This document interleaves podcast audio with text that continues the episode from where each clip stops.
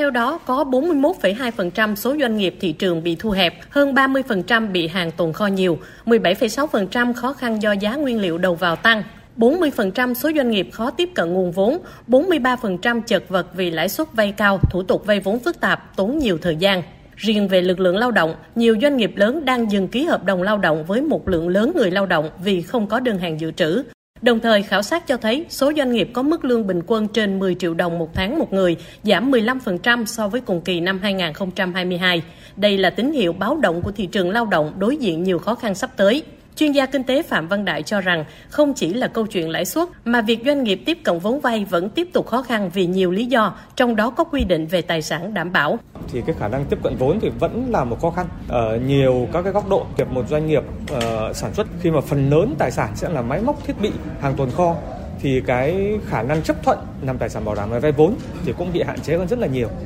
Hiệp hội Doanh nghiệp Thành phố Hồ Chí Minh cũng nhận định khó khăn của doanh nghiệp chưa dừng ở đây mà ngày càng gây gắt hơn doanh nghiệp đang đối mặt với ảnh hưởng của khủng hoảng Nga-Ukraine, suy thoái kinh tế toàn cầu khiến đơn hàng tiếp tục giảm mạnh, giá vật liệu gia công xuất khẩu tăng cao. Trong khi đó, lãi suất ngân hàng cho vay quá cao nên doanh nghiệp hoạt động cầm chừng, cố gắng vượt qua giai đoạn này và hạn chế đầu tư trong năm nay. Từ những khảo sát và nhận định này, Hiệp hội Doanh nghiệp Thành phố Hồ Chí Minh đã có một số kiến nghị gửi Ủy ban nhân dân Thành phố Hồ Chí Minh liên quan đến chính sách hỗ trợ vốn, thuế, cải cách hành chính, xúc tiến thương mại, vân vân.